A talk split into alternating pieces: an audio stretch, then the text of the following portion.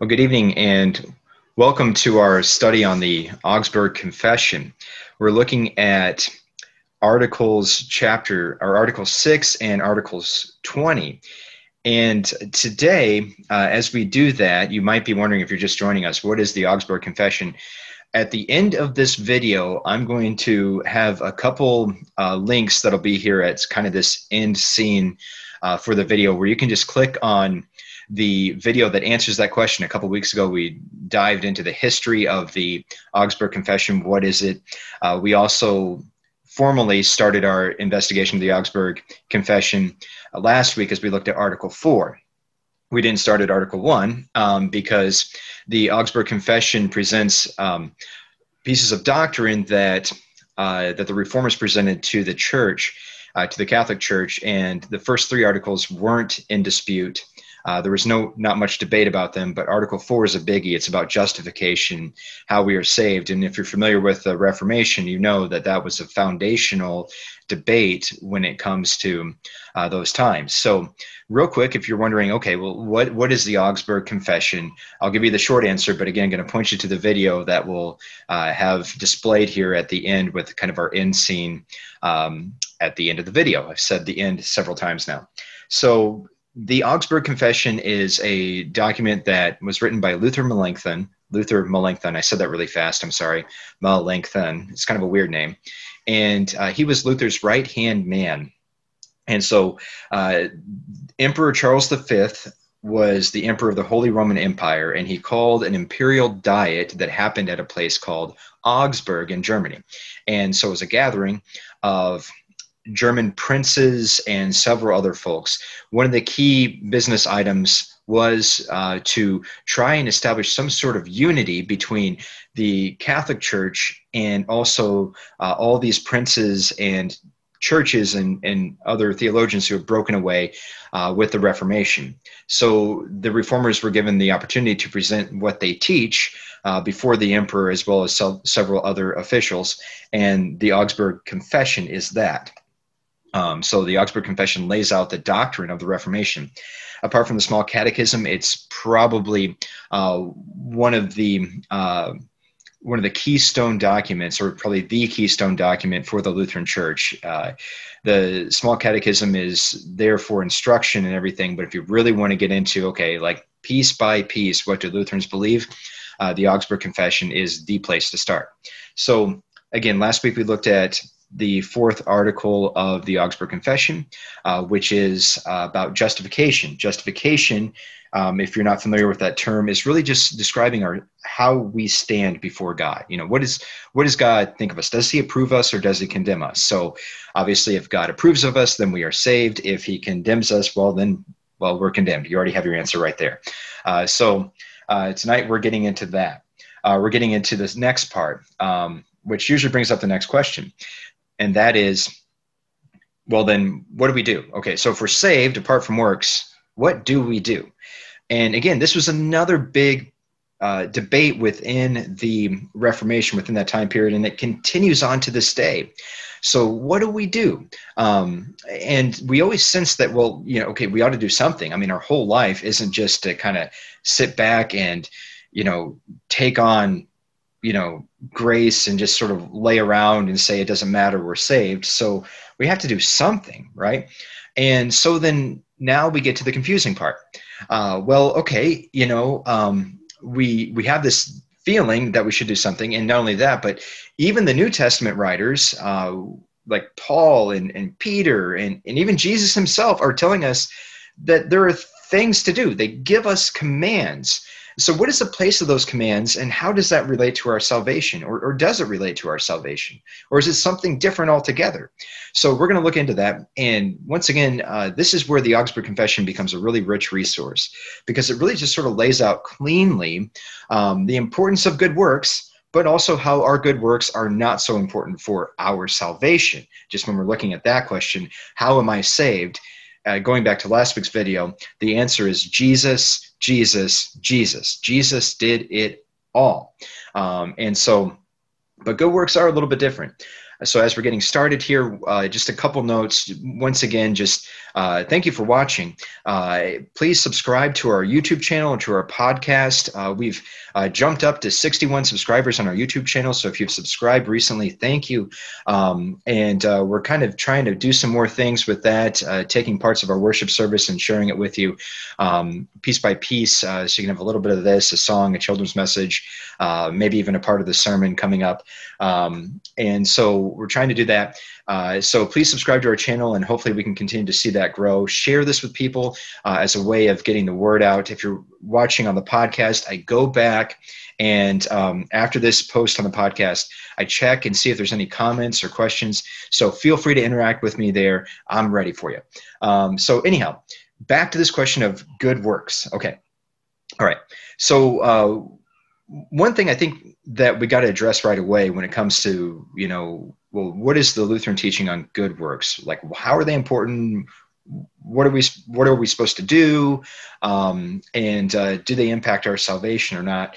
Is we have to recognize that, that the lutheran church has oftentimes been criticized because uh, of our heavy emphasis on grace. And we oftentimes tell you that there is nothing more you need to do to be saved. Jesus has done it all and sometimes that has been interpreted uh, to, by outsiders to mean that, um, well, uh, Lutherans don't see any, you know, any reason to teach the law.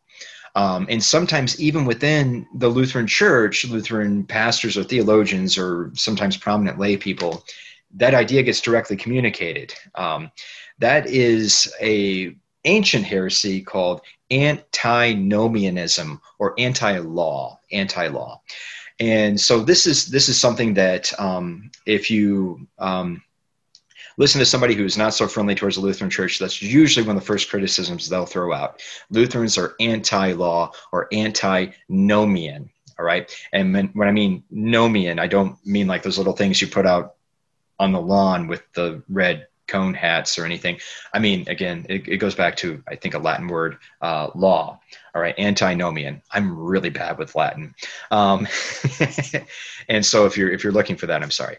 Um, all right. So the other thing is, is that again, just with justification, there's a big struggle. I think that happens inside each believer too, um, when it comes to good works, and it looks like this uh, good works are always trying to sneak their way back in. Like, you know, we're saved. All right, great. Jesus did all this. And then, you know, there's these times where maybe if we had a good week, we start to feel really good about ourselves and we start to feel confident in our standing before Jesus. And if we pay attention, then in the bad weeks, maybe we don't feel so confident in our standing before Jesus. And our good weeks where we're behaving ourselves, perhaps we'll pray more and we'll just have this general uh, sense of holiness about us. But in the bad weeks, maybe we'll avoid prayer. Maybe we'll think of a reason to not go to worship. Maybe not connecting the fact that we're not going to worship because we feel guilty before our God. Okay? So this happens a lot. Um, and it happens to me. Um, you know, whenever I've made my bigger mistakes in life, um, you know, maybe that'll be a separate podcast. Um, but whenever I've made my bigger mistakes in life, um, I've felt like the least secure in my salvation. Interesting. And the same way, whenever I feel really good, um, whenever I feel like I've done something well, then I usually tend to feel a bit more confident in my salvation. Um, another thing that happens, and it actually happened to me just this morning, um, was that you know, I'm sitting down, I'm doing my devotions, and I'm, uh, you know, going through prayers and, and and and stuff like that. And I usually try to kind of spend some time in repentance as well. And so, I, you know, I think about the things that I haven't done so well, and then, you know, I start praying the Lord's prayer, and I start to think, well, you know, at least, you know, I'm I'm I'm praying this for, you know, for all people, and and it's like, why am I needing to pat myself on the back so much? Um, and that's because I'm still trying to justify myself. All right. So if you're watching this in the comment section, uh, maybe you can put that hands up emoji if that's you, you know, or you can just say same. Um, uh, maybe you wrestle with it differently, but the truth is we all wrestle with it, uh, no matter how it comes out. Um, so fortunately, though, we have a good friend, uh, once again, Philip Melanchthon, who does a great job of describing this for us. Uh, so we're going to look at his writing in the Augsburg Confession Article 6. Article 6. And if you've noticed, we're not doing this stuff chronologically, you know, so we didn't go from four to five. Um, and the reason why, uh, again, we jumped over, we jumped up to four because the first three articles were not in dispute, and the Augsburg Confession, the Catholic Church wasn't wasn't fighting over those first three articles with the Reformed Church. But uh, here, the reason why we're jumping over uh, five, I'll, I'll, show it for you, is that it talks about the office of the ministry, and then it goes down to Article 6, the new obedience. The ministry uh, is a topic we, we will get into later on in this study, but um, usually, whenever we talk about salvation, just in my experience, I found that the next question is about good works. So we're doing Article 6 because that covers it. So, Article 6 uh, is titled The New Obedience. And here's what this piece of the Augsburg Confession tells us. Also, they teach that this faith is bound to bring forth good fruits, and that it is necessary to do good works commanded by God because of God's will, but that we should not rely on those works to merit justification before God. For remission of sins and justification is apprehended by faith, as also the voice of Christ attests. When ye shall have done all these things, say, We are unprofitable servants. Luke chapter 17, verse 10. The same is also taught by the fathers, and by that he means church fathers, historical teachers. For Ambrose says, It is ordained of God that he who believes in Christ is saved, and freely receiving remission of sins without works, by faith alone. Now, there's a couple things there that we want to point out as we go through this. And I actually just had one catch me as I was reading this, and I cannot believe I didn't see this before. So we'll go with the stuff I had planned, and then we'll we'll we'll come back to this thing that just caught me by surprise. So there's your cliffhanger. Pastor Zach got caught by surprise. What is it? All right. So anyhow, um, you know, as we look at this, um, the real question is about what is the motivation and source of good works. This is where all the confusion begins. And so, if I am trying to earn my salvation, and again, we talked about a couple different teachings that are still prevalent today where that goes on. Uh, some say that you receive grace uh, apart from any works, but then you need to cooperate with with God in order to be saved after that. So you have to chip in some good works. Um, others will say that if you aren't completely doing good works, already and, and, and really just knocking over the sins that used to get you all the time, then maybe you weren't ever saved in the first place. So, so these questions, both of them about how, or these teachings really center around me as the power and generator of good works. All right. So it has to come from me. I have to do uh, good works that have to start in my heart and in my mind and in my will, my determination, uh, so that I can overcome things, right? Um, but uh, in the Lutheran faith, we teach that the source, the generator, the power of good works comes from the gospel. All right. And so you have this line here. It says, also they, they is the reformers um, also, they teach that this faith is bound to bring forth good works. I said that really weird. Bound, uh, bound to bring forth good fruits. Okay, and it is necessary to do good works because of God's will, but we should not rely on these works to merit justification. Okay, uh, so uh, in other words, when we receive faith, and through faith we receive grace and that all the salvation uh, that God provides and all the forgiveness for every sin, uh, from that will spring forth good works. From that comes a new heart that that once was an enemy and hostile to God, to borrow some of Paul's words in Romans 8, to a heart that is now a slave to Christ, a heart that loves God. And so in the Lutheran Church, we teach that the gospel is the source and motivation and power and steam and whatever else you want to say behind good works. That's driving the cart. All right. So that's something we want to really make sure we're clear on. It's the gospel that does it. So when we talk about this, we're not saying we're not saying that good works aren't necessary, but we're saying they're necessary for a different reason altogether. They are not necessary for salvation, but they are necessary because God has simply commanded them. And we now, through the gospel, are his servants. Okay? Um, they are necessary, uh, as Luther famously taught, uh, not because um, we need to do them for salvation, uh, or because God needs us to do good works, they're necessary for our neighbor. So there are really two reasons we can maybe pull upon here. Why are good works necessary? They're necessary because God commanded them. Why are good works necessary? Answer number two is that our neighbor needs them. Okay, uh, so we have received all the good works in, in the uh, that, that could ever be from Jesus Christ. When we receive faith, uh, when faith is given to us by the Holy Spirit and created in our hearts, we are covered with Christ's righteousness. We are Christ opens up the treasure chest of every good work that he has done and he completely dumps it on us. All right, so we have uh, the full, uh, rich treasure of Jesus' righteousness right now. Um, so our motivation for good works is is uh, pointed towards our neighbor because I don't need them. I mean, I don't need um, these good works to earn salvation. It's also something we do because God commands it and we love God. It really is that simple. Um, and so, uh, as, as we go forward here, the next thing we want to do um, is completely eliminate, uh, completely eliminate the entire uh, possibility of good works uh, as a way of gaining salvation or meriting grace or however you want to say it. So we want to let's let's get to the heart of this. Let's let's cut out good works. So this leads me to the second thing here. Um, we are un okay. So sorry.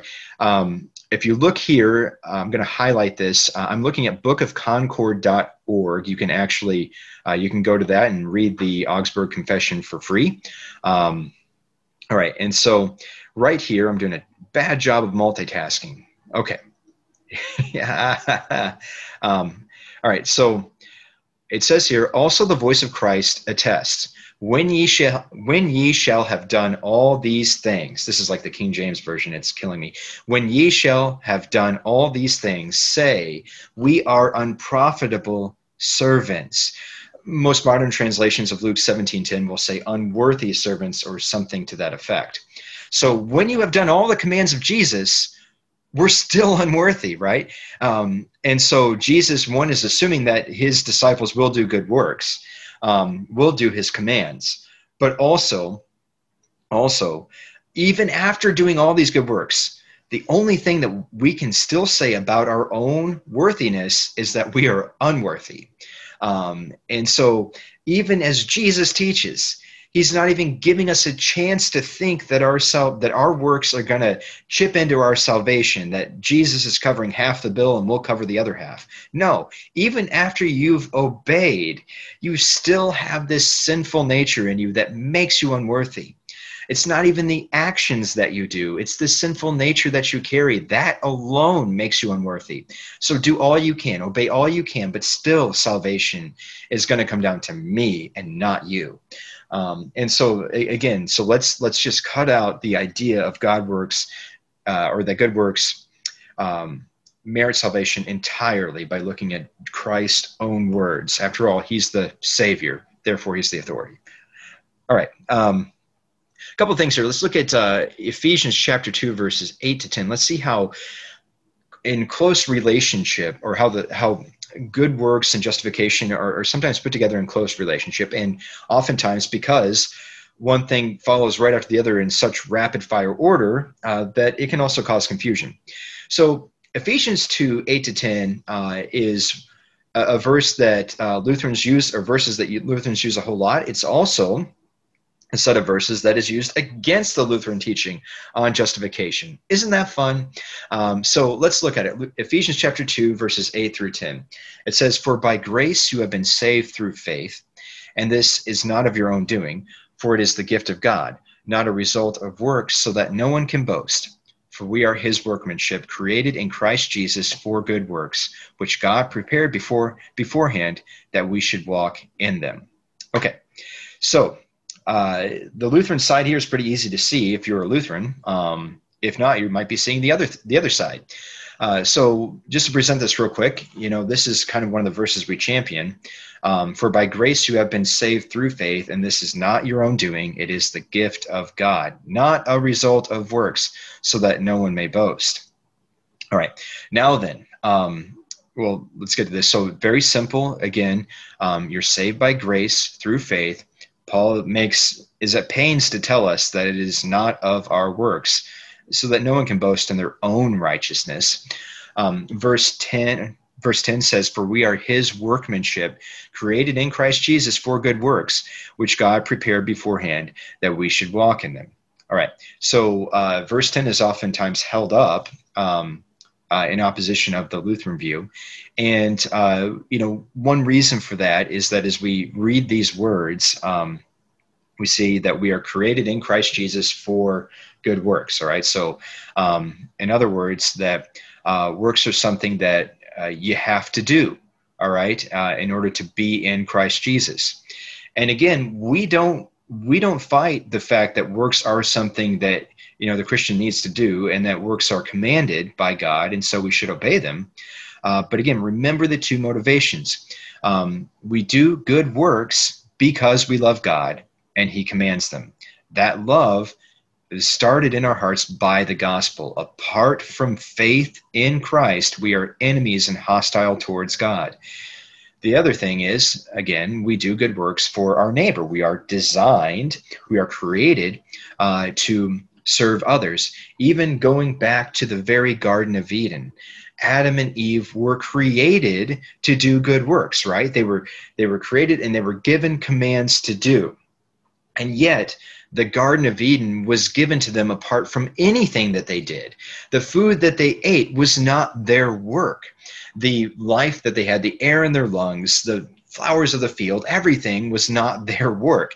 And yet at the same time, God created Adam and he said it's not good for man to be alone. So he created Eve and told them to be fruitful and multiply. And so uh, we know that that that one, uh, mankind is created to be in fellowship uh, with each other. And not only that, but being created for community, we are created to serve community. So, yes, uh, we are created in advance to do good works. We are created to function that way. Absolutely. And maybe that's why uh, we get so twitchy about good works. And maybe that's why sometimes we're saying, well, don't, don't I have to do something? Shouldn't I be doing something? I need to be doing something, right? Um, and well, yeah, you do. Um, but it's not for reasons of salvation. I'm going to be saying that a lot through this podcast. So if you're getting tired of me saying this, sorry. I know. Um, all right. Uh, so let's let's move on here. Um, you know, um, and look at uh, yeah. Let's look at some more thoughts here from uh, the apology of the Augsburg Confession. And so, again, the apology is a different document. I, I know I might be confusing you, um, but the apology is a companion document to the Augsburg Confession. Philip Melanchthon wrote this. Um, this is our brief history moment. Philip Melanchthon wrote this in response to the criticism that the Catholic Church put out of the Augsburg Confession. They wrote this in a document called the Confutation. So, uh, the apology is a defense of the Augsburg Confession against this document called the Confutation. So, in the apology, you have some expanded writing on the doctrine stated in the Augsburg Confession. And so, uh, Article 20 of the apology, the defense of the Augsburg Confession, uh, has an expanded um, talk on good works. So, we're going to look at a quote from that there. It says, Furthermore, we have already given ample evidence of our conviction that good works must necessarily follow faith. We do not overthrow the law. Paul says in Romans 3, verse 31, but uphold it, for when we have received the Holy Spirit by faith, the keeping of the law necessarily follows, by which love, patience, chastity, and other fruits of the Spirit gradually increase. All right. Um, so here again, there's a there's a couple things that we want to point out. Um, first of all, uh, we have that um, the that that again good works necessarily follow salvation but also also uh, love patience chastity and other fruits of the spirit gradually increase. So then the spirit takes us uh, through this process of building us up in love and good works a process we call sanctification uh, and that is a gradual process. Uh, we talked about this in our small catechism study uh, when we looked at the third article of the creed and, and you can uh, check that out too. That's also available for you on youtube. I might link that video as well. Um, and so we have that uh, that that process doesn't always look smooth and this is another reason why uh, we sometimes stress over good works and, and puzzle over our own salvation. When we've sinned against god our conscience uh, strikes us um, and sometimes we forget uh, that we are in spiritual warfare, and warfare is sloppy, and warfare means that sometimes there are going to be battles that you lose, and sometimes there's going to be battles that you win, but you you may be snatching uh, victory out of the jaws of defeat. In other words, uh, you may not have much to feel uh, good about after a win because maybe you were dragged through that victory, uh, kicking and screaming, um, because your heart wanted defeat. Um, and so uh, sometimes even winning doesn't feel good. Um, but uh, yet at the same time, we have that. this is a process. This is something that the Spirit will work to gradually increase in the life of the Christian. Um, and as I'm talking, I realized that I forgot to tell you something. I said that there was something that caught me off guard uh, that I didn't realize before uh, in our original reading of the Augsburg uh, Confession, Article 6. And I apologize for that. Um, so let's go back here and I'll catch myself up. All right. Ambrose. Um, so we're looking at Article 6 of the Augsburg Confession. Uh, and again, I'm sorry if this is confusing because I'm jumping back to something I left several minutes ago. Um, so I said there was something here that that caught me off guard, and I can't believe I didn't catch it. Um, Ambrose was a church father that existed well before the time of the Reformation. So that's one thing you need to know. The other thing you need to know is that again, the Reformation is famous for the solas. All right, so uh, in the Lutheran Church, we we typically champion three solos, solas, um, uh, solas. There there are other Reformed uh, churches will um, will will tack on two more for five. Um, we wouldn't be in big disagreement with the extra two, but that's a whole story. So anyway, um, faith alone and grace alone. All right, uh, and so. Um, there and, and, then um, as we look at those two uh, of the solas look at this. For ambrose says it is ordained of god that he who believes in christ is saved freely by receiving remission of sins without works by faith alone. So even before the solas became a big deal and a big product of reformation thinking ambrose the church father is already saying this um, and so again that's a big point in the in the augsburg confession that that uh, as Philip Melanchthon is presenting the view of Martin Luther and many of the other reformers, one major point is look, we're not teaching anything new, actually. It's the Catholic Church that has fallen into error. We're simply trying to do the work of correcting. We're pointing out that this has been taught all along until at some point it fell off the table and all this other heretical teaching came in. But uh, this is the foundation of the church that we are saved um, freely uh, by uh, grace alone, coming through faith alone. All right. Uh, so anyhow, just wanted to get back to that. So that was the thing that caught me off guard. I can't believe I didn't see that. So uh, we're going to jump back here um, and uh, take on another topic um, that comes up in the apology of the Augsburg Confession. And it's this. Okay, I'm going to go to stop share. All right. Uh, it's this. Uh, Second Peter uh, chapter 1, verse 10. Uh, so we're going to check that out and bring that back up. Here we go. All right. So Second Peter chapter 2, um, or chapter 1, verse 10. Oh, there we go. Gotta type that in there. Sorry about that. Please hold while the web page loads. Okay, here we are.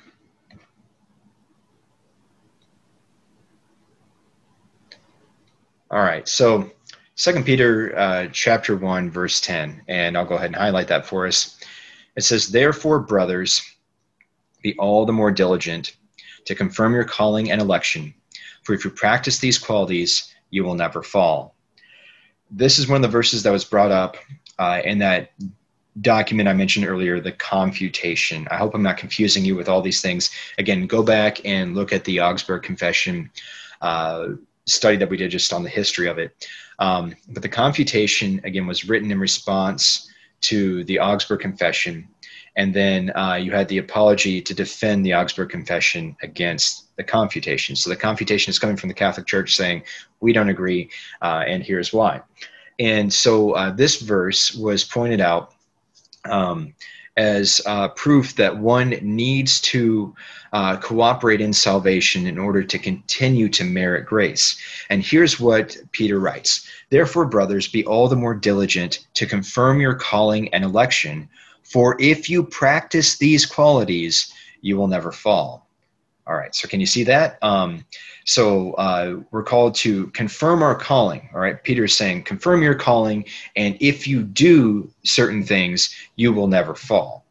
All right, so let's let's look at this. So first of all, this phrase here, confirm your calling and election. All right. Um, so. Uh, or actually we want to say diligent. Uh, some some translations will say zealous. Uh, so be all the more zealous to confirm your call and election. So be zealous uh, means you know or diligent means to strive for doing good works, and confirm your call means that you're locking down your salvation, right? So do good works, um, be diligent to confirm uh, your salvation, do good works to lock down your salvation. Uh, so this was used there to show that you know good works do merit uh, grace um, from the coming from you know the Catholic side. All right, so I've got my mouse going crazy again. All right, uh, so let's kind of look at the context though of First Peter chapter two verse three, and we're going to start uh, and we're just going to kind of work this down. There's there's a couple things. Um, First uh, Peter chapter two, or chapter, uh, or Second Peter, I'm sorry, chapter one, verse three, says, "His divine power has granted to us all things that pertain to life and godliness, through the knowledge of Him who called us to His own glory and excellence." All right, so we're going to stop right there. Um, who has um, uh, granted to us all things um, that pertain to life and godliness? Um, uh, and through the knowledge of him called us to his own glory and excellence uh, shorthand saying who has given us every good thing? And including you know when we see glory we, we know that's our eventual salvation the resurrection. Who who who has called us to that? Um, christ has by his divine power all right? So how did salvation get to us? By christ's divine power. I don't see anything in here about what we do to be saved. Verse 4 by which he has granted to us his precious and very great promises so that you so that through them you may become partakers of divine nature uh, having escaped corruption that is in the world because of sinful desire. He has granted to us his great his precious and very great promises.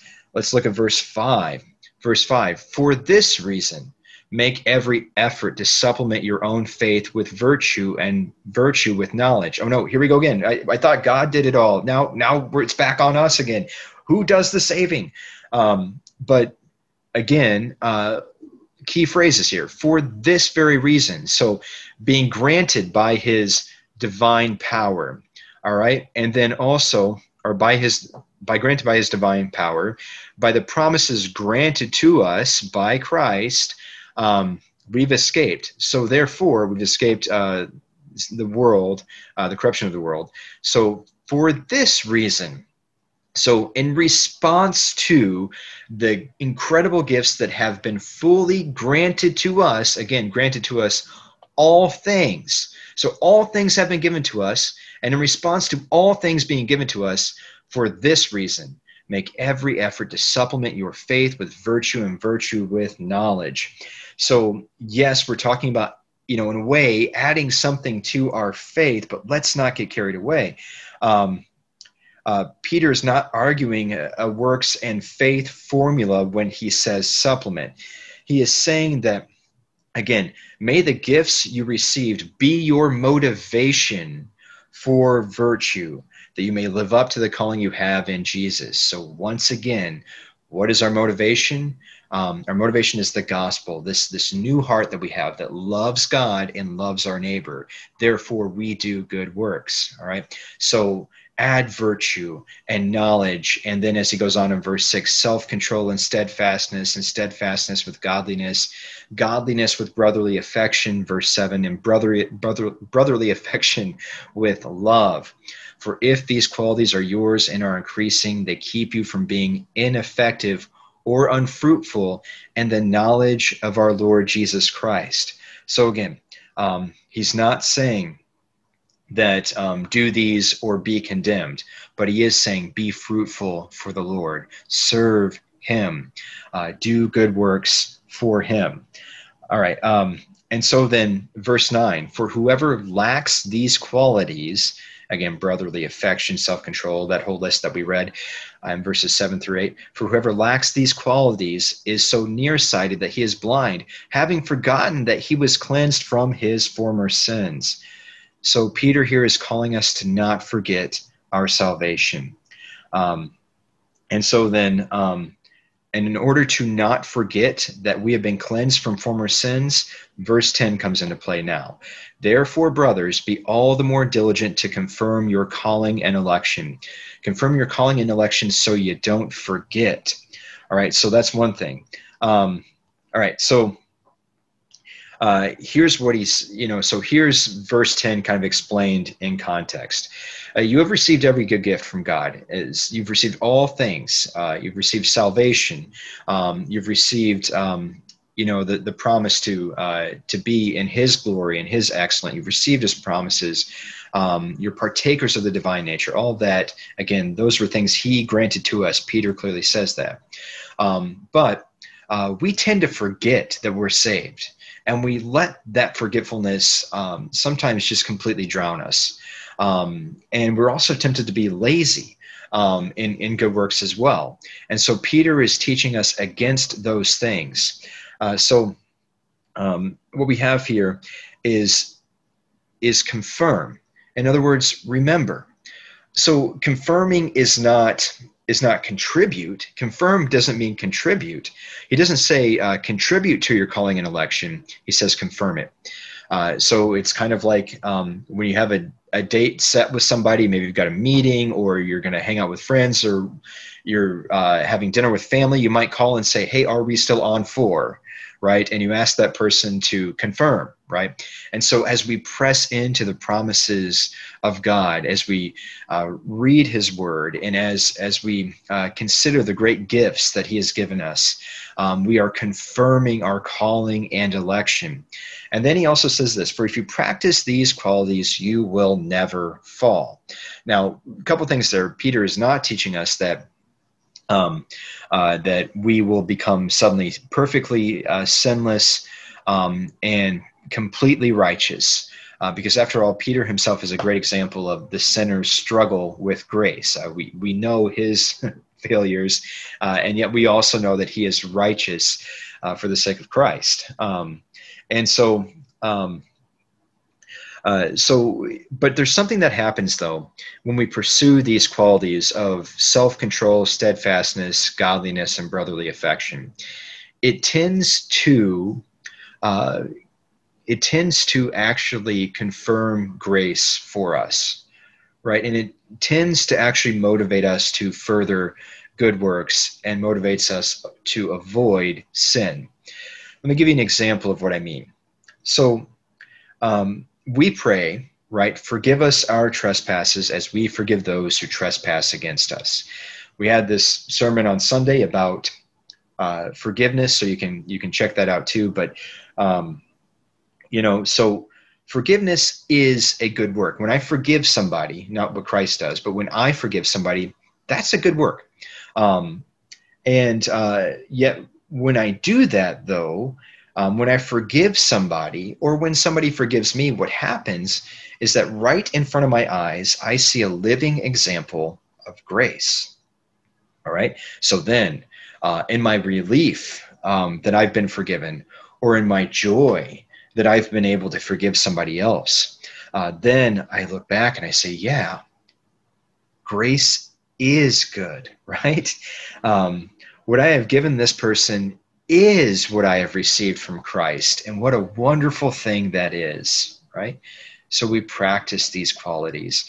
We practice brotherly affection and love and everything else that Peter listed. We practice following the commands because as we do these things, um, we, we see examples in front of us that point us back to Christ, uh, which you know again strengthens us in our salvation and so you can pick your good work um, and kind of apply the same thing. If I am ever able to free myself from selfishness for just a few moments and I'm generous with somebody, oh, that fills my heart. And I say, yeah, you know, that is grace. And that is exactly what Christ has done for me. And so I have another example of what the gospel is um, in a real concrete way.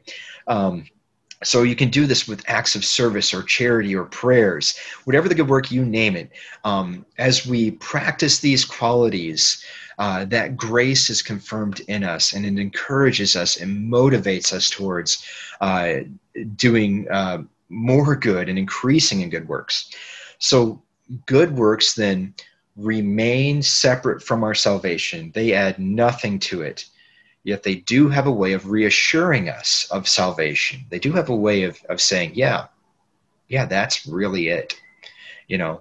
Um, and so I hope that makes sense. Um, uh, but again, uh, just think about a time where maybe you've forgiven somebody, or maybe where you've done uh, a good work that was a little bit outside of yourself, something that, that you never thought you, you might do for somebody else. Um, did that not uh, create a moment of worship in your heart, uh, saying, Thank you, Jesus, for doing the same for me? Um, and so, uh, in these moments, uh, as we pursue good works, yeah, it does provide confirmation, um, but it is not contributing uh, to our salvation. All right, so one last thing um, as we wrap up tonight. Uh, so, once again, our lives are lived underneath the cross of Jesus. Um, one thing that's really annoying about the Christian church right now uh, is that there's um, uh, an ongoing uh, a message, I guess that's the word I'm looking for, a message uh, that's put out in books and in conferences and in podcasts and big time preachers and big time speakers and influ- influential celebrities and all that stuff uh, to do more right? To not accept the mundane to always dream bigger because if you're not dreaming bigger then then really you have a small god and god isn't small. And so there's this teaching about about all this stuff. But but really all of that all, all these people that say that are well forgive me here, but they're giant headache machines uh, from the cult of never good enough. and so, um, what happens um, when when when again uh, we start to put our good works into our salvation when we start to count on our good works uh, in order to feel any sense of righteousness well we start to fall away from christ when we do that um, and we get more distant from that gospel that that has saved us um, and so uh, at the end of the day, we rest. We rest on, on Christ's grace and on his mercy. Um, so sometimes in life, your good works, they're going to feel flat. They're going to feel like they're not much at all. Sometimes you may not even be, be able to detect anything good that you've ever done. Um, and, uh, you know, I think there's one verse that might uh, speak powerfully to that. I, I know that it has uh, for me. Um, and here we go, right here Isaiah 30, verse 15. For thus said the Lord God, the Holy One of Israel, in returning or repenting and rest you shall be saved, in quietness and in trust shall be your strength. The verse concludes by saying, "But you were unwilling." Um, so Israel wasn't listening. Um, so, but but let's focus on that first part. Um, For thus the Lord God, the Holy One of Israel, um, said, "In returning and rest you shall be saved. In quietness and trust shall be your strength." The goal of the Christian is not to count up good works. Um, it's not um, necessarily to always be pursuing um, bigger and better as a as a follower of the cult of not good enough, never good enough. And also when we recognize that even our good works are still contaminated with our sinful nature.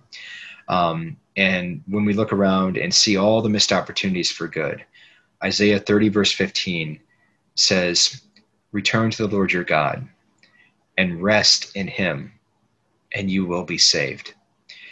We never get away from the grace of God. We cannot work our way past it. We cannot obey our way past it. Uh, and so we have this peace presented to us from the gospel that when our works fall short or flat and where they don't seem like they're enough, and we count up all the missed opportunities, and returning and rest, you shall be saved. Christ has done it all. And we draw upon his mercy and grace, and it's a treasury that never brothers and sisters, runs out. So, uh, with that, uh, we're going to finish today. Um, so, thank you for watching. Thank you for listening. Uh, one more reminder please share this podcast. And I do have an announcement. Um, I've got to go back uh, to teaching junior high confirmation students on Wednesday nights, but that doesn't mean that this study is going to end.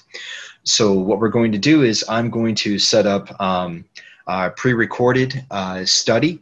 Um, I'll probably do that in my office during the week, and then I'll set it to premiere on Wednesday night while I'm teaching confirmation class. You can uh, hang out and watch these videos um, and uh, continue to grow and learn.